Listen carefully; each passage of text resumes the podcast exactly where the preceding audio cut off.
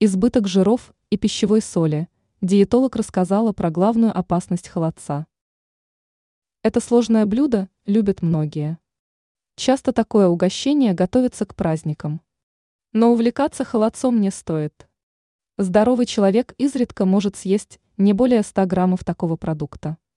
Все дело в том, что в холодце много насыщенных жиров, пищевой соли, которые повышают риск развития проблем с сердцем, сахарного диабета, проблем с весом и ЖКТ.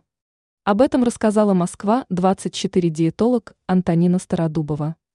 Она напомнила, что блюдо готовится на основе наваристого бульона, который нельзя употреблять при проблемах с почками, сердцем и сосудами, а также при подагре и других болезнях.